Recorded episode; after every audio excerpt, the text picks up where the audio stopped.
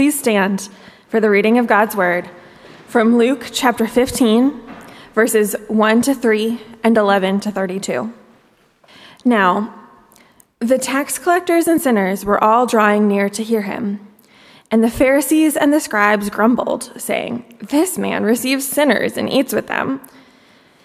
So he told them this parable. And he said, There was a man who had two sons. And the younger of them said to his father, Father, give me the share of the property that is coming to me. And he divided his property between them. Not many days later, the younger son gathered all he had and took a journey into a far country. And there he squandered his property in reckless living. And when he had spent everything, a severe famine arose in that country, and he began to be in need. So he went and hired himself out to one of the citizens of that country, who sent him into his fields to feed pigs. And he was longing to be fed with the pods that the pigs ate, and no one gave him anything. But when he came to himself, he said, How many of my father's hired servants have more than enough bread? But here I perish with hunger.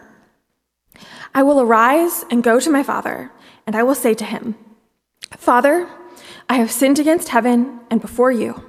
I am no longer worthy to be called your son. Treat me as one of your hired servants. And he arose and came to his father. But while he was still a long way off, his father saw him and felt compassion and ran and embraced him and kissed him. And the son said to his father, Father, I have sinned against heaven and against you.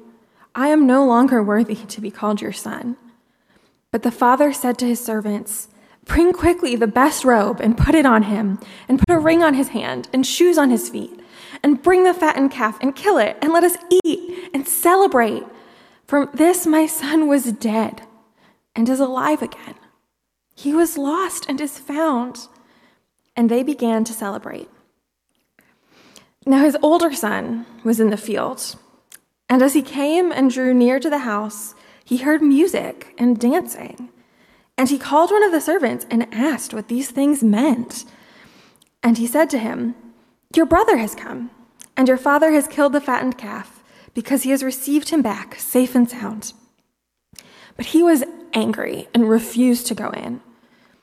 His father came out and entreated him. But he answered his father, Look, these many years I have served you, and I never disobeyed your command. Yet you never gave me a young goat that I might celebrate with my friends. But when this son of yours came, who has devoured your property with prostitutes, you kill the fattened calf for him? And he said to him, Son, you are always with me, and all that is mine is yours. It was fitting to celebrate and be glad. For this your brother was dead and is alive. He was lost and is found. This is the word of God for the people of God. God. You may be seated. Well, good morning again. Uh, as I said, I'm Travis. I'm the pastor here. It's good to be with you. Uh, we are starting a new series on Luke 15. Uh, the parable of the prodigal sons. Uh, it's a parable that's like, I don't know if you have uh, maybe a favorite painting or a favorite song or a favorite movie. You feel like you could just sit down with it over and over and over again, and it gets richer and richer the more you sit with it. This parable is like that. It's a parable that's about a thousand uh, different things, but we're going to focus on what it reveals to us about the concept of belonging. That's what our series is going to be about belonging to God and to one another. Uh, belonging is extremely important. Uh, it's innate to all of us, whether we recognize it or not. And the extent to which we know deep in our souls that we truly belong to and with God, and the basis on which we know we belong to Him the more and more that we know the truth of that, we will increasingly thrive.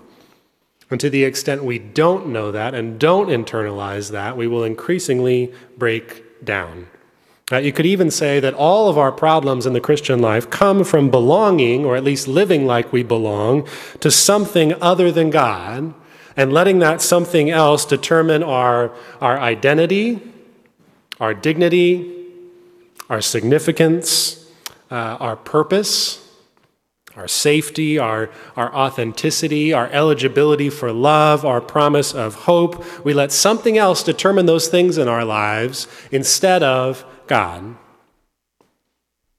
At the root, then, of all the ways that we break down is belonging to something that can't actually deliver for us.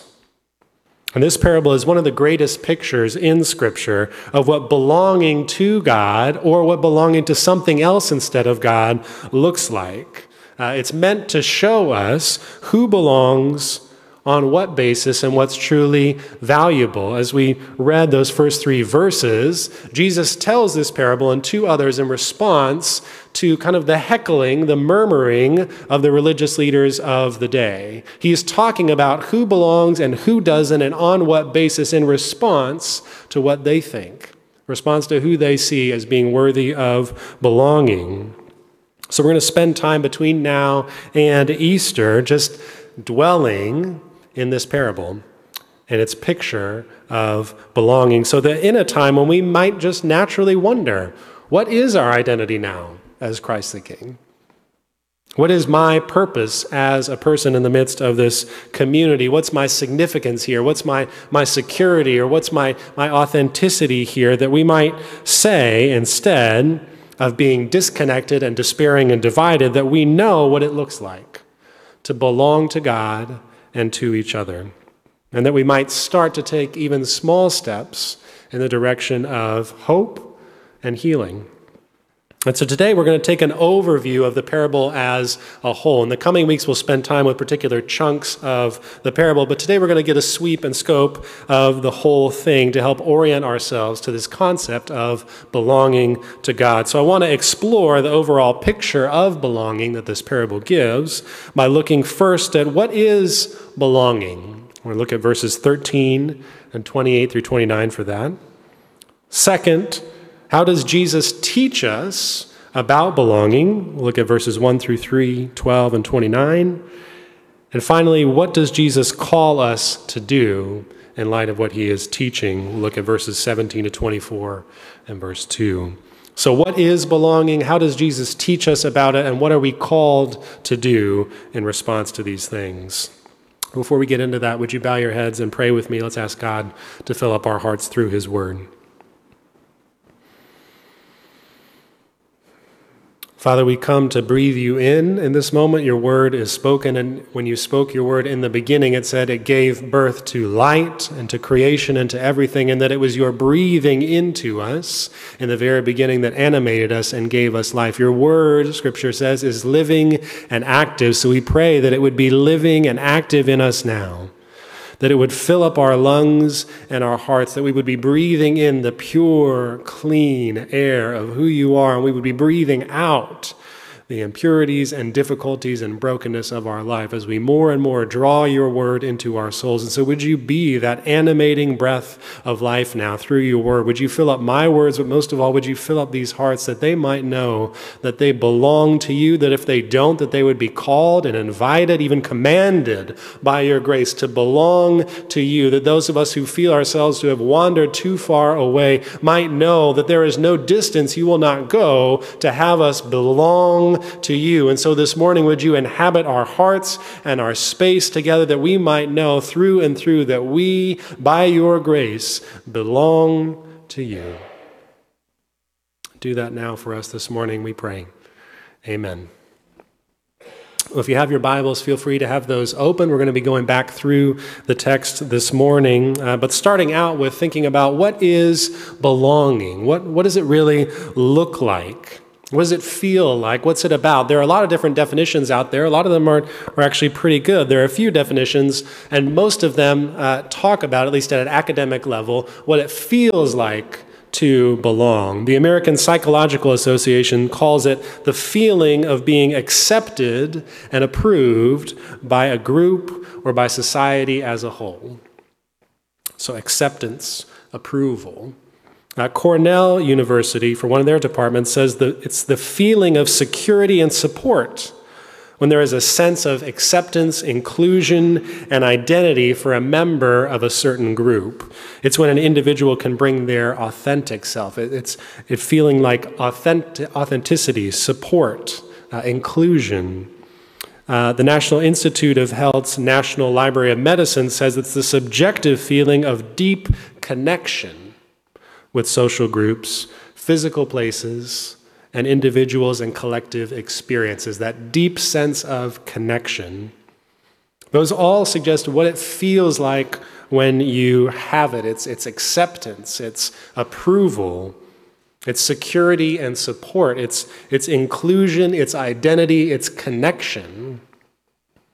I want to also use, though, a definition that talks about not just what it feels like, but what the thing in and of itself is to help us understand. I'm going to reference again Brene Brown, who I think I talked about in the preceding weeks. And in one of her books, The Gifts of Imperfection, sums up the need of belonging itself. What is the essence of this thing, not just the feeling of it? She says that belonging is the innate human desire to be part of something larger than us. That's how she defines it through her research. That belonging is the innate human desire to be part of something larger than us. That's what all those feelings are about connecting to something that's larger than you. Feeling accepted is more than just me. Feeling supported, feeling secure, feeling like I have an identity, feeling like I have a purpose here. Those things are connecting me to a larger thing, to be part of a place, a group, a society where I have those things. That is belonging, the need for those things, and the actualization of them.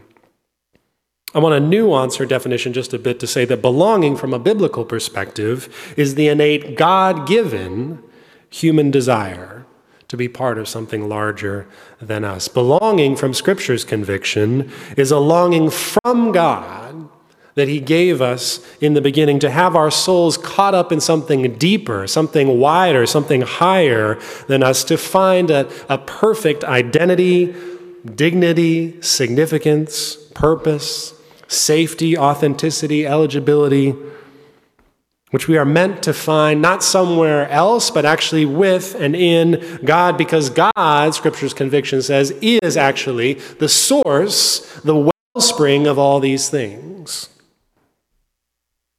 So it's a longing from God, for God. And God has always purposed that He would not just give us the desire, but then not help us actually have the thing, but that He would do both.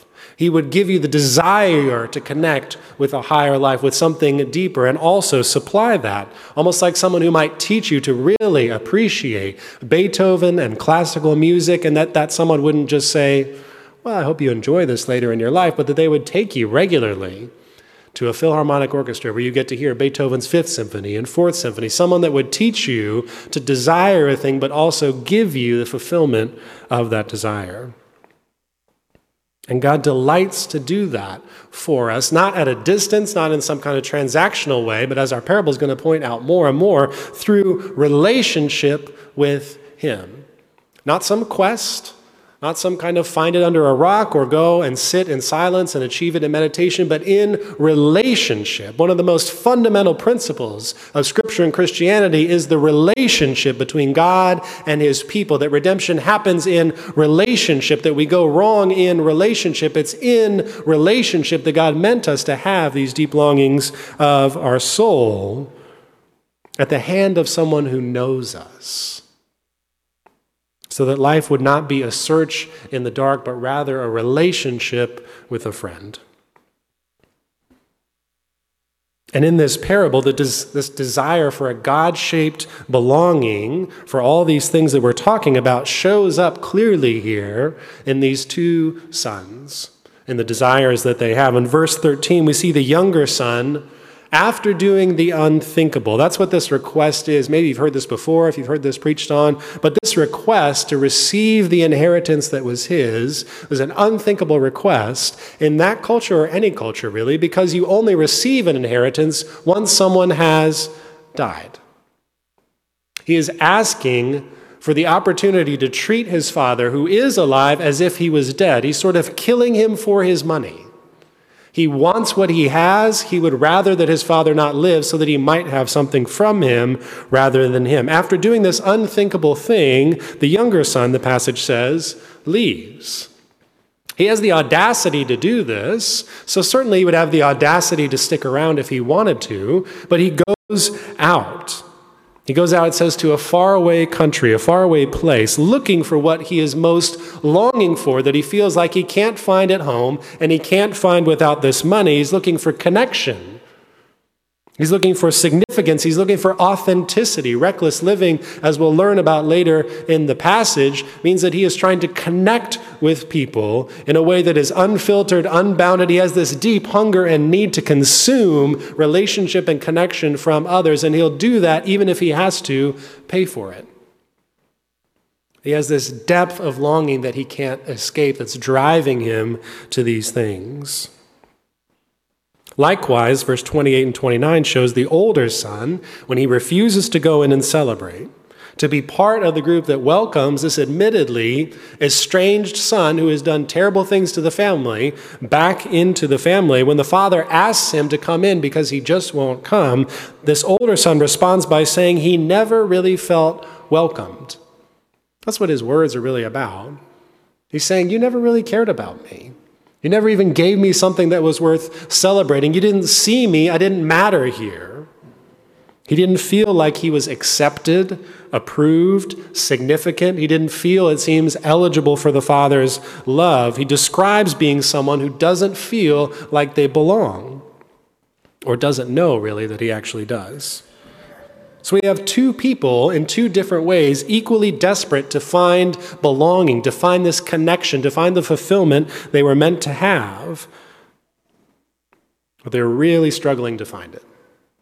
Really struggling to find that place, even within themselves or within a group where they feel like they belong. I've been in that place. Maybe you're in that place today. Maybe you have been in that place where you are really struggling to feel like you belong, like you matter, like it's important that you're there. This parable is a story about that search, that, that desire, that need to belong. It talks about who belongs and on what basis. Why do you matter? How are you significant? And Jesus uses this parable to teach a group of people, the Pharisees and the scribes, as our, our text says, the religious elite of their day. These are people that went to seminary, had advanced degrees. These are seminary professors and pastors and elders and deacons. These are the, the advanced spiritual people of their time who seem sure that they know very, very clearly who belongs to God and who should not. Who should be here and who should just get out. Jesus uses this story about a sense of hunger and longing for belonging to talk to people who think they know exactly what it means to belong and on what basis. And Jesus' story is meant to be a radical reshaping of their world to understand, maybe for the first time, how you really belong, what you really mean to God, why He loves you, how we find our belonging. That's what this, this sense of belonging that Jesus creates through this story he tells is meant to draw out here. And if we move to our second consideration, how Jesus teaches us about belonging, it may be surprising that Jesus does this not just through arguing with the scribes and Pharisees, but through a story, through characters, even. He invites us to find belonging that we were made to find in Him by seeing ourselves as characters in the story. He's trying to invite the scribes and Pharisees to see themselves as characters in the stories, to invite the sinners and tax collectors to see themselves as characters in the story of God. And over the coming weeks, I want to invite you to do the same, to see yourself in this story, to find all the little angles and facets in which you show up in this story that you might come to truly know what it is to belong to God through recognizing yourself and God at work in this story. Because this is the method Jesus uses a story, not a lecture, not a set of principles, not an argument, but a story.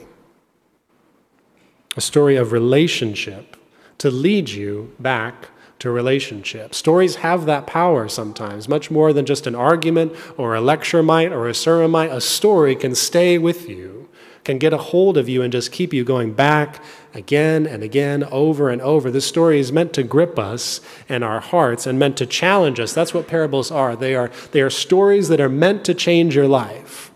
And Jesus is meaning to change the lives of these scribes and Pharisees through really these three characters that he talks about here in the story, which is the younger brother, the older brother, and the father. They're all represented by those three people groups that we see in verses 1 through 3. Uh, the sinners and tax collectors are portrayed by the younger son. They are people that everybody can see are deeply lost. Nobody doubts that. Everyone clearly understands that these people need help, that there is something broken in their, their need and their fulfillment of belonging. And there's the Pharisees and scribes, which Jesus seems to be portraying as the older brother.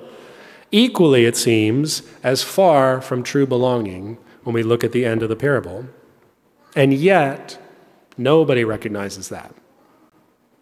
No one sees that they are just as far away in their hearts as that younger brother is physically in a different country. They don't see that though they've never left home by their actions, they've never really been at home in their heart.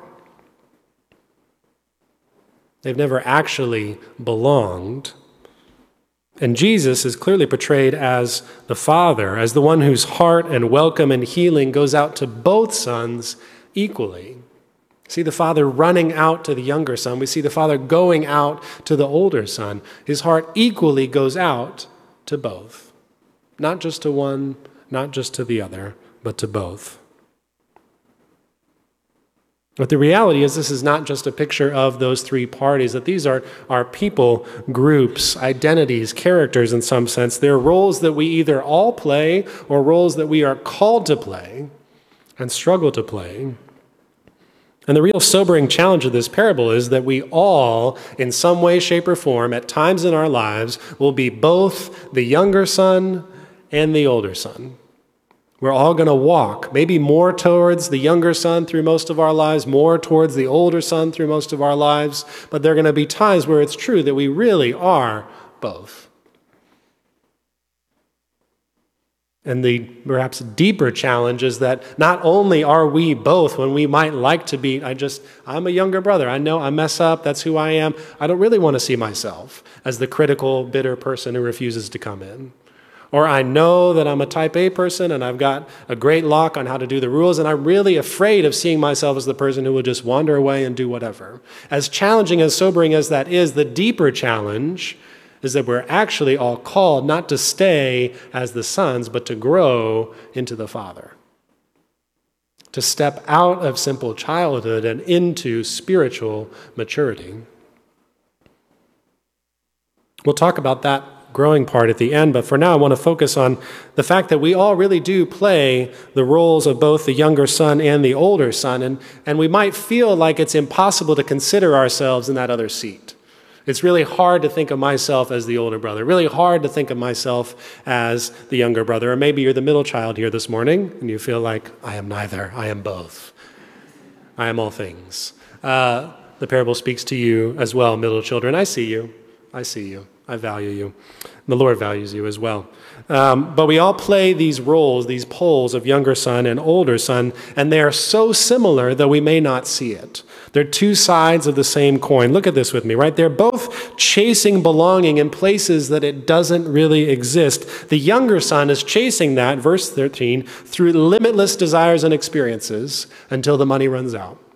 That's where he is so deeply trying to find his belonging. The older brother, verse 29, is chasing that same feeling through rigid obedience. Said, I always did these things for you. That's why I should belong here. That's why I should have the things that he had just because he said he wanted you dead. They're both looking for the same thing in different ways. They're both looking for something from the Father, from God. We're all looking for that as a payment, not as a part of relationship as something that's due them. What is the younger son? He says, Give me what's mine, right? Give me my share. This is what you owe me. He doesn't say, We're connected. Could you help me? The older son similarly looks for the same exact thing, except not for wild living, but for security. He says, Based on how I've served you, shouldn't you have given me these things? This is what's due to me. They both see the Father through the perspective of what you owe me, not what we have through relationship. They're both really just shopping for identity, dignity, significance, purpose, safety, all those things. They're trying to pay a price to get it instead of receiving it through relationship as a gift. They're doing it differently, but they're both doing the exact same things. The family resemblance is there. The younger son does that by his brutal request give me what's mine. The older son does that by his lifeless, loveless obedience. He says, I slaved for you. Our translation says served, but that, that Greek word really has a connotation of slave. I slaved for you. I broke my back for you, and yet you didn't even look my way, is what he says. Right? He was looking, he was shopping for a reward by his obedience. And actually, they both do things to hurt their father because they're trying to find belonging somewhere else through some other means than just relationship. The younger son hurts him by wishing him dead. The older son hurts him by calling him not a father, but essentially a slave master, by saying that I slaved for you, saying, You're not my dad.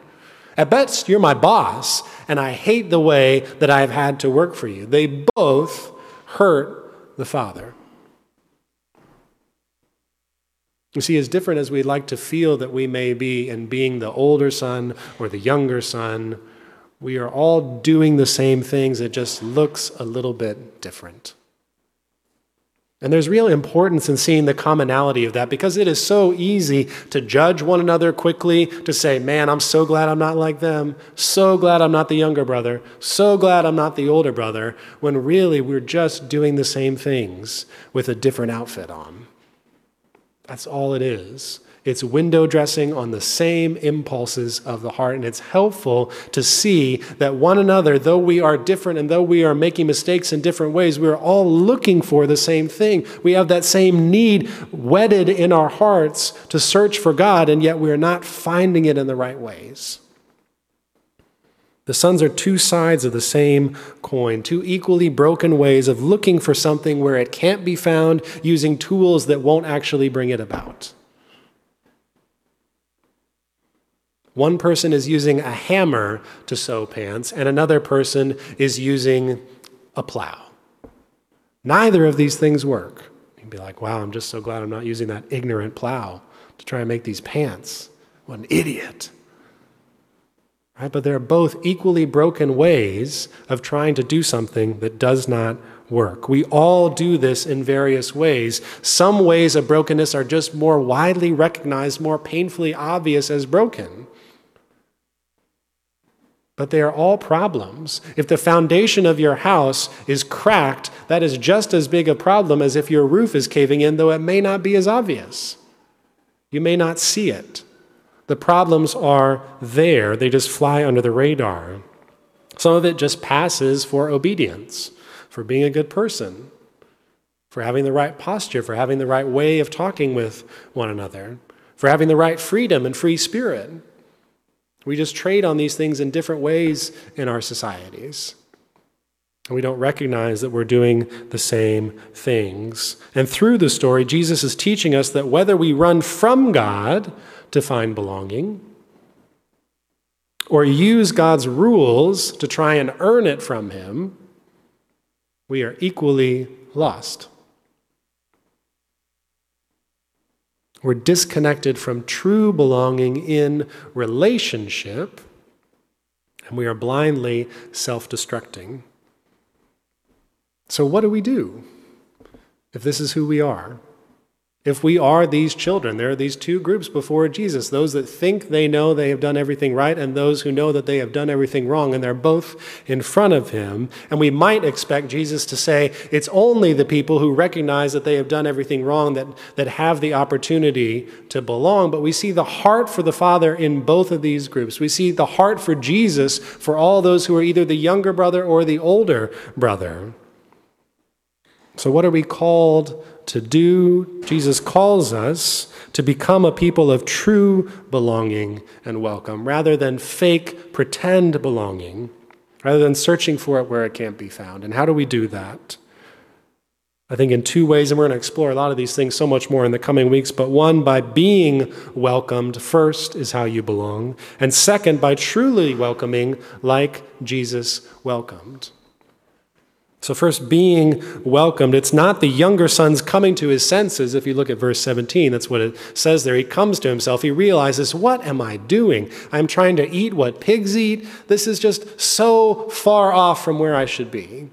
It's not his coming to his senses that makes him truly belong. It's coming to his senses that makes him start looking for help, but not that makes him a son. Again, his plan was just to be a servant. Look at the text there in verses 18 through 19. He's practicing this speech Father, treat me as one of your hired hands. He's not expecting to belong. Coming to his senses has not made him a son again. It's in verse 20 through 24. It's the Father's welcome. That's what makes him belong. It's not his plan, it's not his, his speech. It's the Father's gifts, the blessings that restore him to relationship. It's a belonging that's given, not earned.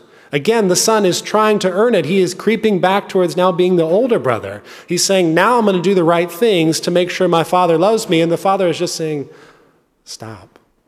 Stop. You belong because I love you, because I say you belong, not because you've done something for me or to me. You belong because you are mine. You are from me, and you will always be mine. It's the welcome of the Father, and that comes by the Father paying an extra and extraordinary price in order to welcome him back. Look at this. The Father embraces shame to run out to this Son. Patriarchs did not run at that time. Remember, you are in robes, you are in heavy clothing, you would have to hike those bad boys up and trot in sandals. You don't do that as a patriarch. You move slowly and with purpose and dignity. You don't run, and yet he runs not to the older brother, not to a friend. He runs to the son that spit in his face, essentially, by this request, who wished him dead. He throws his arms around him. He hugs and kisses him. See the father who doesn't care what the community thinks about him because of what he thinks about his son. The father doesn't stop there in paying extra prices. Yeah, he's going to take on this shame, but he's also going to take off his robe and his ring. He's going to put the very symbols of his approval, his status, his power, and authority to rest on this son who has no status, no reason to have authority, no reason to have power, no reason to have acceptance. They are now going to rest on him. He gives up his own possessions again, as he did in the very beginning, to welcome home someone who did not deserve that welcome. He keeps going. He kills a prized, fattened calf to help celebrate the return of this son. This was expensive. You were not eating meat all the time. Meat was a rarity to be eaten. You weren't going to Tasty Burger after service. You are welcome to do that. Bless you if you go. I'm not saying you can't. But I'm saying in this ancient time, meat was not a common thing. This was a celebration. This was something you were saving for a special occasion. And the Father says, This is that moment. This is that occasion. You coming home. Not because the Son's return required it, he could have let him live as a servant. He might have been right to do that within his rights to say, yeah, you can be a servant for the rest of your days here. But he doesn't do that. He does it not because the son's return required it, but because his love required it. His affection for him required that he would give these things to his son. He pays all this when he could have just stayed mad and sent his son away, and no one would have blamed him for doing that. Nobody would have blamed him. but he pays this extra price. And this is the way that Jesus welcomes all of us back from our wandering, from our estrangement, from our spitting in his face, from our hurting others and ourselves, by paying a price he didn't have to pay for people who shouldn't deserve the love.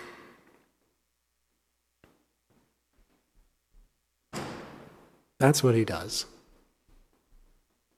He pays a price he doesn't have to pay for people who don't deserve the price. This is what he did on the cross. He embraced shame by being stripped and beaten to run out to us in our sin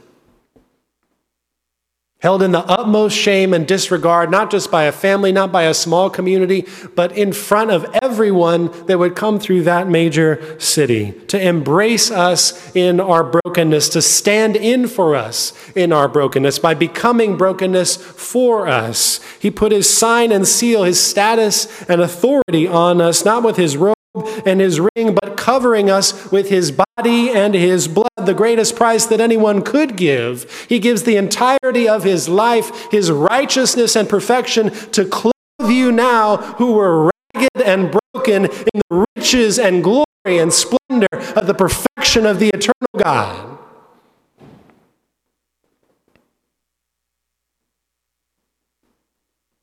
He lets himself be sacrificed to become the very means and meal of the celebration that we get to have at the end of every service. He doesn't sacrifice the fattened calf. He lets his life go that he might become that welling up into new life for us because he has taken away all that was broken in us and given us now all that is right in him. And so it is fitting that we might come and celebrate because he, the Passover lamb, has been slain that we who are lost might be found again.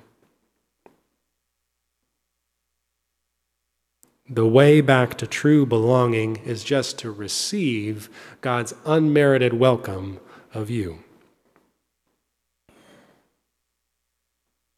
We become people of true belonging not by earning it, but just by receiving it. But secondly, we're called not just to be those who receive and are welcomed back, to, but, but to become those who also likewise welcome.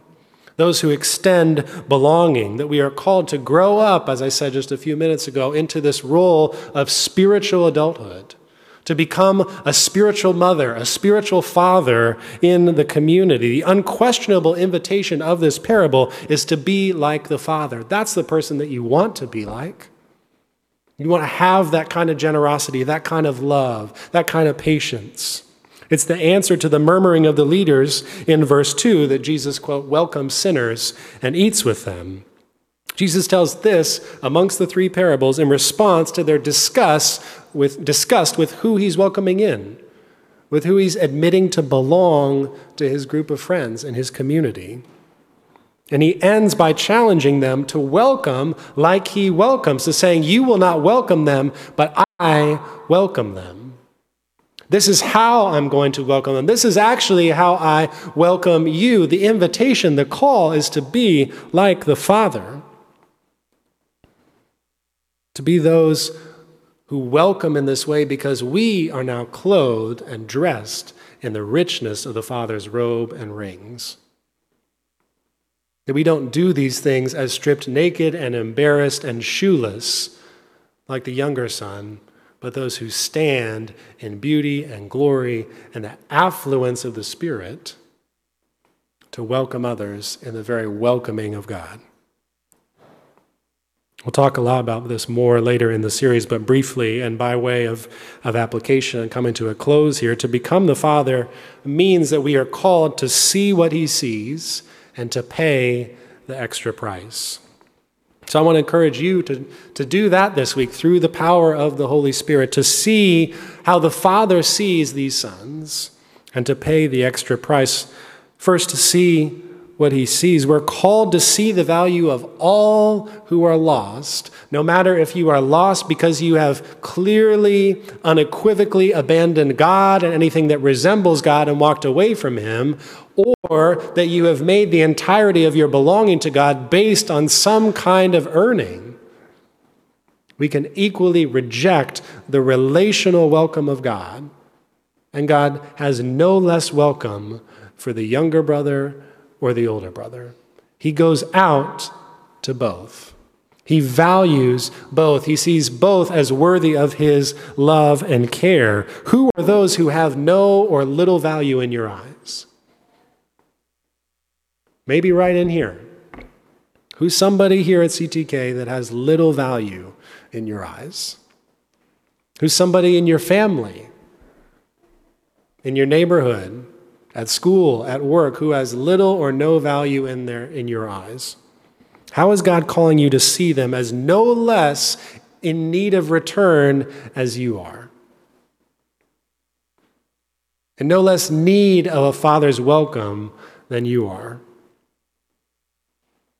Is the belonging of God that you know big enough to redeem them and hold them too? Or does the line of God's power stop with me? Can it reach farther? Can it do more? Is there more welcome in God that I know about? How might God challenge you this week in one way just to see one person with the value that God shows that He extends to all people, whether they are not at home because they have never left simply by just obeying and trying to earn, or because they've left and they really aren't at home? How might we welcome like this Father welcomes by seeing what He sees? And finally, how might we do what he does to pay this extra price? What would it look like for you to not make someone earn your love in some way this week? That's probably not a conscious thing that a lot of us do, but our reactions show in certain moments that you've not earned our love. Right? You've done something that's frustrated me, you've disappointed me, you've stepped on my toes, you've not seen me. And so my, my affection for you, my engagement with you, the way I talk to you, my tone, the things I'll do for you are held back. What would it look like to pay the extra price, not just for those who are in our good graces, but for those who at times are not? Because the Father pays a price he doesn't have to pay. How often are we looking to make someone pay the price that we're pretty sure they have to pay? And we can now pay this extra price. You are clothed in the Father's robes, in the righteousness of Jesus Christ, through the power of the Holy Spirit. The same welcome of God for you now flows spiritually through your veins. You can call on the Holy Spirit for the power that would enable you to welcome like the Father welcome by paying this extra price. We are not giving a welcome of God. We are not paying the extra price out of poverty, but out of riches. Yes, you don't have it. I don't have it in and of myself. Praise God that we don't have to have it. And God can do it for you. Isn't that what we believe, church? Don't we believe in miracles? Yet when it comes to me, I really I don't, right? I don't expect relational miracles. I don't expect heart miracles for me, but don't we believe in miracles? What if they were really true? What if we really could pay an extra price? So, what's just one small way this week? Just keep this in the back of your mind, a mental post it note that right now I'm going to pay a little bit of an extra price. I'm going to draw on God to do that with my friends, with my roommate. I know I can get a witness in here. Somebody's going to have to pay an extra price for a roommate this week. Amen? For a spouse, maybe double amen. For parents, quadruple amen. Kids, amen. Right? How are we going to need to pay an extra price? Well, it's just one moment where you can draw on the richness that God gives you to pay that extra price. Ask God to enable you to do it by living out of the unshakable belonging and welcome that you have now in Him. Let's pray and ask Him to do that.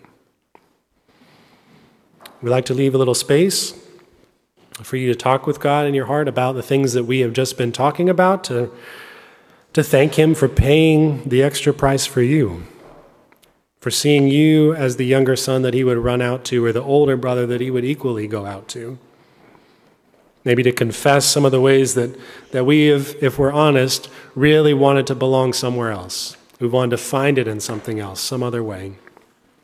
Or just ask God to enable you to, to see what he sees in somebody else that you just you struggle to see right now and to help you pay the extra price. Let's pray.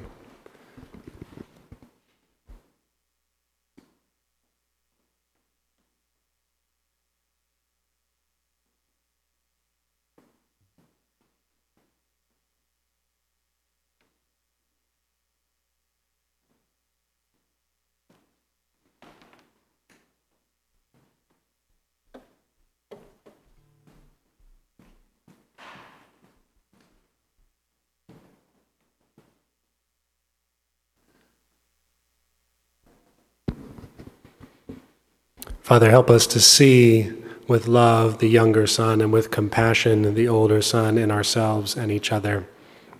And to be welcomed by you and extend that great and amazing welcome that we have in and through your son. It's in his name that we pray. Amen.